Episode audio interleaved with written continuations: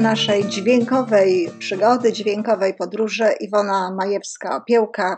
Fascynuje mnie to, że ja tutaj przy mikrofonie mogę mówić coś, co odsłuchujecie gdzieś, gdzie tylko sobie tego życzycie, piorąc, jadąc samochodem, czy może siedząc w skupieniu w swoim miejscu, w którym lubicie spędzać czas. Osobiście bardzo namawiam do tego, żeby przynajmniej niektóre z naszych rozmów, czy może z moich wykładów, no, żeby słuchać ich właśnie gdzieś w jakimś takim miejscu, gdzie, gdzie można coś zanotować, gdzie można coś zapisać, a jeśli nie, to przynajmniej po tym, jak już odsłuchacie pewnych rzeczy, to może zechcecie jednak gdzieś to zapisać. Najlepiej w jakimś e, zeszyciku rozwojowym albo w pamiętniku, o czym zresztą dzisiaj będę tu mówiła. No właśnie, chcę się dzisiaj podzielić tym, co bardzo zaprząta ostatnio y, mój umysł, moje serce. I w związku z tym również to wszystko, co staram się robić. E, jestem głęboko przekonana, nie tylko ja zresztą, ale także wielu innych ludzi zajmujących się e, wspieraniem e, dobro, dobrostanu ludzkiego, wspieraniem tego, żeby ludziom naprawdę było dobrze, i to, co jest ważne i może szczególne w tym momencie, to nie tylko psychologowie to mówią, nawet w mniejszym stopniu być może psychologowie, a w większym stopniu lekarze i różne osoby zajmujące się e, dobrostanem, czyli dobrym funkcjonowaniem i szczęściem człowieka. Ten pogląd, o którym chcę tutaj wspomnieć, oczywiście w różnym ujęciu, w różnym wydaniu, e, prezentuje na przykład e, Harry, nie, nie będę nawet wymieniać imię, jego imienia, dlatego że nie wiem, jak się to imię wymienia. On nie jest e, pochodzenia e, brytyjskiego, anglosas, e, a, brytyjskiego, a mieszka w Wielkiej Brytanii, więc nigdy wtedy nie, wi nie wiadomo, jak tak naprawdę te imiona się wymawia. Nazywa się Harry, a książka, o której chcę powiedzieć, i nie chcę o niej mówić wprawdzie, tylko chcę powiedzieć, w której to książce możecie znaleźć podobny pogląd, to jest książka um, Utracone Związki, Lost Connection. Ona jest chyba jeszcze nie przetłumaczona na język polski. Jeśli jest, to dobrze. Druga postać, która jest e, bardzo takim wielkim orędownikiem, można powiedzieć, e, podejścia podobnego do tego, o którym tutaj mówię, choć nie zawsze rozwiązania i, i podpowiedzi, jak można zmienić ten stan, e, są takie same jak te, które ja proponuję to jest e, lekarz, lekarz, ale jednocześnie propagator w ogóle e, takiego no, powiązanego bardzo mocno e, z psychiką, z psychologią podejścia do, do medycyny, do różnego rodzaju jednostek chorobowych.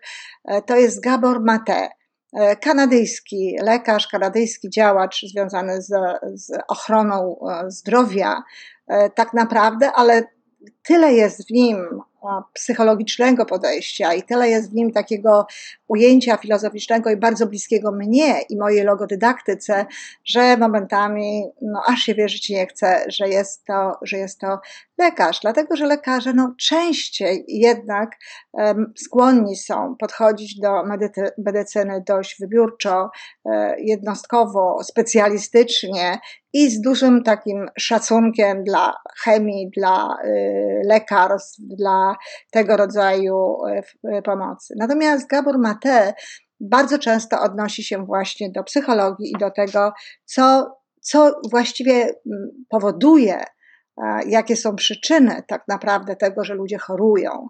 Więc kiedy leczę tych ludzi, kiedy on wspiera tych ludzi, czy uczy innych lekarzy, jak leczyć, to oczywiście nie mówi, żeby nie stosować e, medykamentów, żeby nie, nie, nie stosować środków farmaceutycznych, ale mówi również o tym, skąd wzięła się dana choroba i w związku z tym, co może zrobić ta osoba, żeby wesprzeć przynajmniej działanie tych, tych środków e, farmakologicznych, a poza tym, co mogą robić wszyscy inni, żeby ewentualnie nie chorować.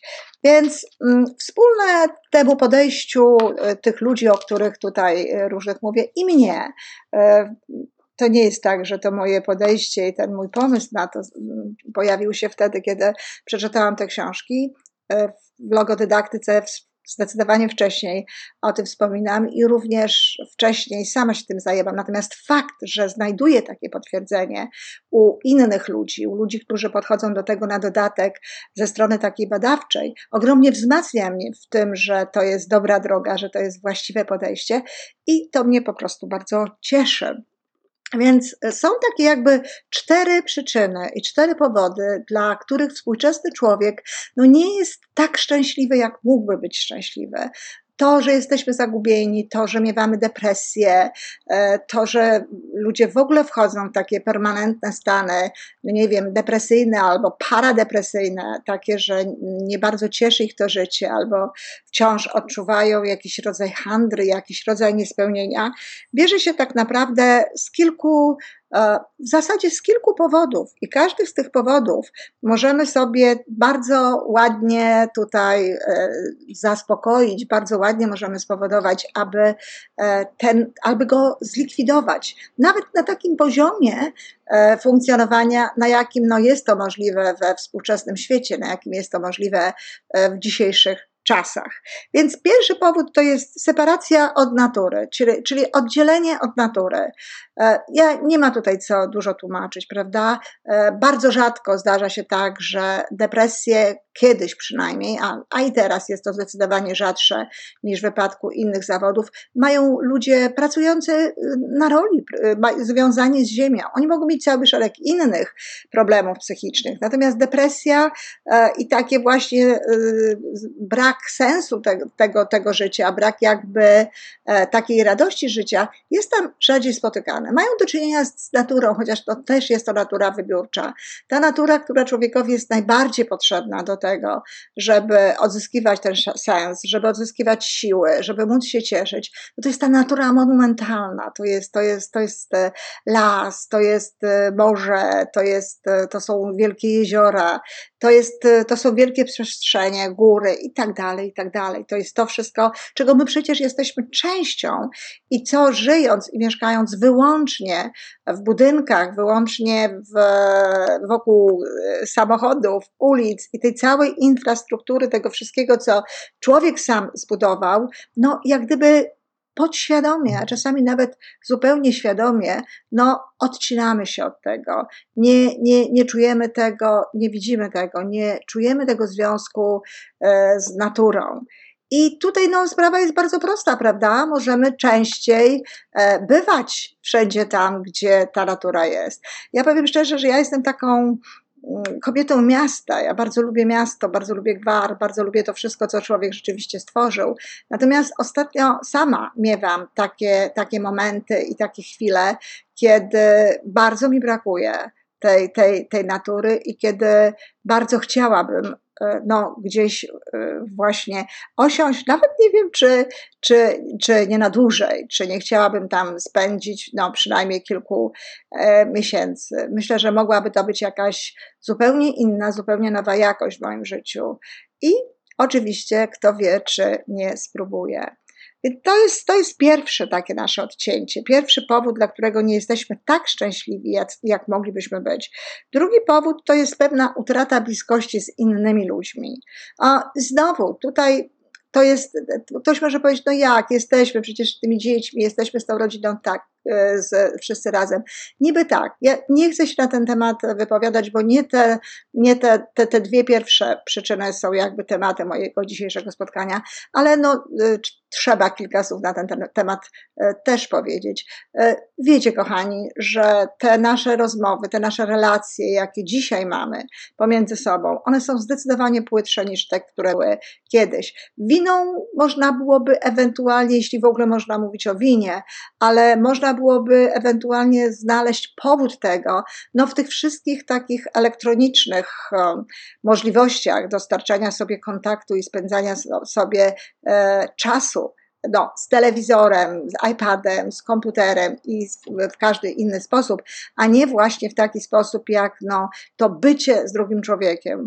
E, to smutne, ale słyszy się bardzo często, że nawet na seks ludzie nie znajdują dzisiaj czasu. Na ten seks taki z miłością, na, na to takie bycie ze sobą, z drugim człowiekiem, którego się którego się kocha, są albo zbyt sfrustrowani, zestresowani i w związku z tym no, niekoniecznie mają e, na to ochotę czy możliwości, albo jeśli właśnie dochodzi do tego seksu, to na takiej zasadzie, żeby zredukować swoje napięcie, czyli znowu nie ma jakby tutaj specjalnie mowy o żal, bo to jest coś, co powoduje, że jesteśmy, e, że le- czujemy się lepiej.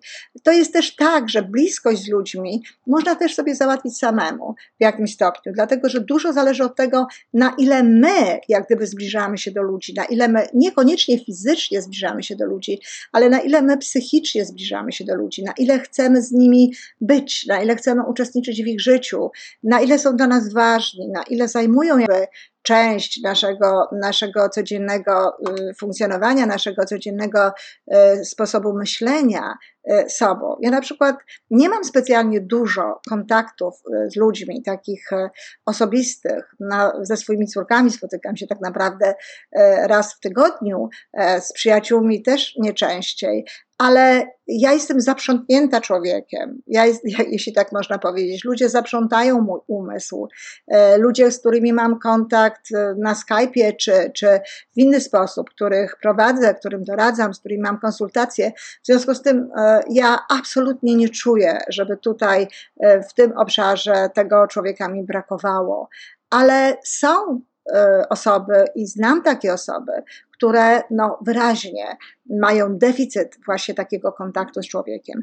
No i wreszcie dochodzimy do dwóch takich e, punktów tej wiary, dlaczego człowiek dzisiaj funkcjonuje inaczej, to bardzo mocno też właśnie Gabor Mate e, wyraża, mianowicie do odcięcia od pracy, od pracy tej tym sensie, i zresztą pisze o tym również Harry w swojej książce, w tym sensie, że praca przestała być efektem tak naprawdę twórczości człowieka, że praca przestała mieć tak naprawdę głęboki sens e, dla człowieka, że bardzo często jesteśmy w tej pracy odtwórczy, że robimy to, co nam inni każą, czy coś, czego się od nas wymaga, że nie mamy takiej możliwości na bycie twórczym w tej pracy. I to jest bardzo poważne wyzwanie Człowiek jest istotą twórczą. No, y, ja y, podaję tutaj nazwiska ludzi, którzy są dalecy od religii, którzy dalecy są od spojrzenia religijnego na e, człowieka. Ja nie jestem daleka od spojrzenia takiego na człowieka przez pryzmat Boga, przez pryzmat e, funkcjonowania jakby tego elementu boskości. I dlatego nawiązuję również do tego. My jesteśmy stworzeni na obraz i podobieństwo Boga, czyli jesteśmy twórcami. Przecież tu nie chodzi o wygląd fizyczny. Dlatego E, my musimy tworzyć. Jeżeli ktoś nie ma możliwości tworzenia, jeżeli ktoś jest pozbawiony w pracy możliwości tworzenia, nie ma szansy na pełną ekspresję siebie, nie ma szansy na to, żeby być naprawdę e, człowiekiem spełnionym, nie może funkcjonować tak, żeby był w pełni szczęśliwy. I dlatego to jest ogromnie ważne. To, co my możemy zrobić, to możemy tworzyć wszędzie, gdzie się tylko da, w pracy, pracy zawodowej, przyjmować twórczą postawę, wychodzić z pomysłami, wychodzić z propozycjami różnego rodzaju, zmieniać coś, samemu zastanawiać się, jak można pewne rzeczy udoskonalić, tak żeby ta twórczość była. A jeśli w żaden sposób nie jesteśmy w stanie, e, z różnych powodów, czasami nikt tego po prostu od nas e, nie chce, nie chce nas, od nas tego przyjmować i bardzo szybko się zniechęcamy. zniechęcamy. Jeżeli nie mamy takiej możliwości, to trzeba znaleźć sobie ścieżkę takiej twórczości. Nie wiem, pisz wiersze, pisz opowiadania, e, pisz listy, twórz różnego rodzaju rzeczy, dziergaj, rób swetry, maluj, rób cokolwiek, gotuj twórczo. E, to też może być e, twórczość. Jestem przekonana, że ta taka fala nieprawdopodobna zainteresowania kulinarnego, jaka dzisiaj jest na, w świecie zachodnim, gdzie ludzie się uczą gotować, tylko właśnie niepotrzebnie się uczą według recept, prawda? Tylko, e, bo też prawdopodobnie nie wiedzą jakby e, o co tutaj tak do końca chodzi. Moim zdaniem tu właśnie chodzi o to, że jest to ta potrzeba twórczości, że można tę twórczość wyrazić poprzez gotowanie. Proszę zobaczyć, ile dzieci to dzisiaj robi, ilu mężczyzn, którzy wydawałoby się wracają zmęczeni czy sfrustrowani e, z pracy w korporacji, korporacji na przykład i chętnie zabierają się właśnie za tego rodzaju rzeczy. Czyli twórz, koniecznie znajdź sobie jakąś taką ścieżkę, gdzie możesz tworzyć. tworzyć. To jest ogromnie ważne i zadajcie sobie dzisiaj pytanie, gdzie jest taka ścieżka, co mogę zrobić? Czy przypadkiem ta moja frustracja w życiu, ten mój brak, którego doświadczam, nie jest spowodowany właśnie tym, że mam zablokowaną tę możliwość e, tworzenia. I wreszcie ostatnia rzecz, ale no dla mnie, jak wiecie na pewno, jeżeli znacie moją, moją pracę, moje książki, to wszystko, co robię na Facebooku i w innych miejscach, również tutaj, co robimy z Tomkiem na podcaście, to jest odcięcie się od siebie Odcięcie się od siebie prawdziwego. My naprawdę czasami nie wiemy, jacy jesteśmy. My naprawdę czasami nie wiemy, czego chcemy. My naprawdę jesteśmy czasami ulepieni niejako, czy y, modelowani przez społeczeństwo, przez społeczne oczekiwania, ale także przez to, co nam się wydaje, że, że możemy albo nie możemy, przez to, co sądzimy, że jest e, e, dla nas akurat tylko dostępne. Więc nie wiemy tak naprawdę, kim jesteśmy. Nie zadajemy sobie zasadniczych pytań, nie myślimy o sobie w kontekście swoich zachowań, w kontekście swoich e, działań, w kontekście swoich potrzeb, Dlaczego nie pytamy? Dlaczego właśnie tak, a dlaczego nie inaczej? E, nie wszyscy mają odwagę na marzenia, a jeżeli marzą, to marzą na w taki sposób już całkowicie odlotowy, że wiadomo jest to, że jest to absolutnie tylko marzenie i nie mamy szansy na to, żeby to się e, spełniło.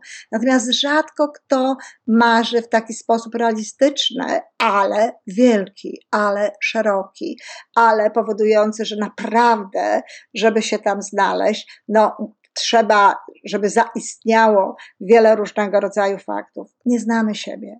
I teraz co można zrobić? Tutaj, w tym aspekcie, bo to jest bardzo, bardzo ważne. No, zwolnić na pewno, zwolnić i zastanawiać się przez chwilę. To nie chodzi o to, żeby zastanawiać się długo. Jeśli człowiek ma odpowiedzi na pewne pytania, to nawet zastanawiać się nie musi, ale zastanawiać się na przykład przy różnych wyborach, czy to jest naprawdę to, czego ja chcę, czy to jest naprawdę to, co ze mną gra, czy to jest naprawdę to, co ze mną jest synchronizowane. Słuchać swoich uczuć, takich gut feelings, słuchać tego, no niektórzy to nazywają mózgiem szewnym, bardzo nieładnie, ale no słuchać tej swojej intuicji, bo to naprawdę jest taka końcówka fizjologiczna w nas, no tego całego procesu, który możemy nazwać intuicją, czy tego całego zjawiska, który możemy nazwać intuicją. Czyli słuchać tego, iść za tym głosem, nie odpychać tego, bo jeżeli to odpychamy, to wtedy to, ten głos przestaje e, funkcjonować w nas, przestaje być słyszalny, staje się coraz cichszy, Natomiast jeśli słuchamy tego głosu, jeśli podążamy za nim, nie racjonalizujemy, nie znajdujemy jakiegoś takiego mózgowego czy, czy, czy e, intelektualnego wytłumaczenia czy powodu, dla którego nie chcemy z tego skorzystać, to ta intuicja robi się coraz silniejsza i tak naprawdę to wtedy jest coraz bardziej jesteśmy, jesteśmy autentyczni, coraz bardziej jesteśmy tacy, jacy jesteśmy naprawdę gdzieś tam w tym naszym największym wymiarze. Autentyczność to jest właśnie znajomość siebie, wiedza, jak funkcjonujemy, co czujemy i umiejętność tego wyartykułowania w jakiś sposób, sięgnięcia po to, sięgnięcia po te rzeczy, które są dla nas e, dobre. Jeśli naprawdę mamy kontakt ze sobą, to zazwyczaj te rzeczy, które są w nas i ta nasza, ta nasza prawdziwa część, ona jest, ona jest dobra. Oczywiście, że możemy odczuwać rzeczy typu nie, nie chcę tego, na to nie mam ochoty. I wtedy też trzeba za tym iść, wtedy też trzeba w zgodzie z tym reagować. Pate twierdzi, że powodem, dla którego ludzie chorują, bardzo często jest właśnie to, że nie potrafią powiedzieć nie, że nie potrafią słuchać no, swojego ciała. Jeśli nie potrafią słuchać swojego ciała, no to to ciało zaczyna się degenerować, to ciało zaczyna chorować. E, sama zastanawiam się, w jakim momencie swojego życia, teraz, w tym momencie współczesnego, nie słucham czasami swojego ciała, bo e, no, zdarza mi się rzadko, bo rzadko, ale zdarza mi się, że e, mam stały zresztą e, problem z moim zdrowiem. W związku z tym też musi być coś, gdzie nie, nie do końca pozwalam sobie za sprawą szarych komórek na to, aby rzeczywiście powiedzieć nie.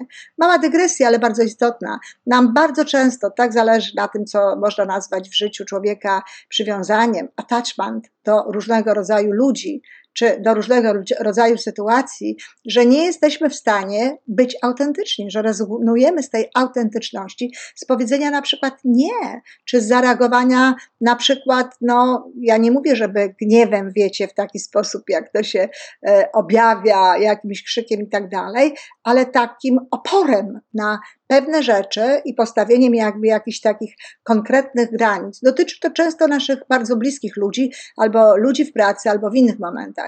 I wtedy, jeśli my nie potrafimy tych granic stawiać, no to wtedy nasze ciało zwyczajnie nie domaga. Ale teraz, niezależnie od tego, o czym powiedziałam, żeby słuchać swojej intuicji, żeby słuchać tego, co nam mówi nasze ciało i podążać za nim, jest jeszcze jeden sposób, do którego ogromnie zachęcam i który może pomóc w tym, żebyśmy znali siebie lepiej, żebyśmy mieli ze sobą większy kontakt. To jest pisanie pamiętnika. Ja namawiam do tego wszędzie piszcie, zacznijcie. Nawet jeśli Wam się wydaje, że to nie dla Was, że nie potraficie. Nie wiem, spędzajcie na przykład na e, początku e, dzień na, nie wiem, robieniu zygzaków, czy jakiś tam kreseczek, czy e, pytań w rodzaju, i co ja mam napisać, co ta majewska opiełka mi tutaj proponuje. Cokolwiek, cokolwiek, ale zacznijcie. Przekonacie się, że wcześniej czy później, i raczej wcześniej, dojdziecie do momentu, kiedy Wasza dusza będzie się wyśpiewywać, będzie chciała żeby, żeby napisać pewne rzeczy, żeby powiedzieć pewne rzeczy. Często takie, których nigdy nikomu nigdzie nie powiedzieliśmy. Taka jest funkcja właśnie pamiętnika. Proszę się nie przejmować tym, że to jest banalne. Proszę się nie przejmować tym, że o czym ja piszę. Proszę się nie przejmować tym, że to nie jest takie przepiękne jak pamiętniki znanych nam ludzi. Pamiętniki znanych nam ludzi to są pamiętniki, które są e, tak naprawdę ich intelektualnym zapisem myśli, tak? czy zapisem ich intelektualnym podróżowania. Rzadko kiedy są to takie pamiętniki, które mogłyby człowieka naprawdę do siebie zbliżyć. E, to są bardziej takie właśnie intelektualne dzienniki, kto wie, czy nie pisane często, z myślą o tym, że ktoś kiedyś je będzie czytał. To, do czego ja zachęcam, to jest taki dziennik, czy taki pamiętnik, obojętnie jak często do niego sięgamy, ja jestem zwolenniczką, że najlepiej codziennie, choćby na trochę, ale to nie znaczy, że tak do końca e, wszyscy muszą postępować. Można, można znaleźć inną formułę. Ale ten dziennik pisze się raczej z takim przeznaczeniem, że Pewnie nikt tego nie przeczyta, że jest to dla mnie, o mnie, że jest to w sumie dla tej osoby, która tak naprawdę dla każdego z nas powinna być najważniejsza. To wszystko na dziś. Bardzo dziękuję. Zapraszam do naszych e, innych rozmów i zapraszam również na moją stronę www.majewska e.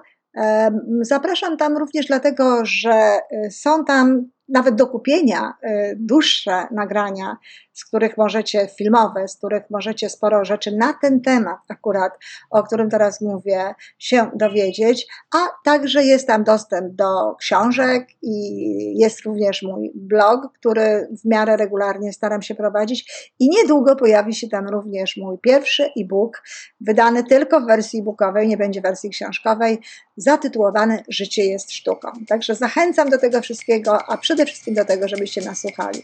Do usłyszenia.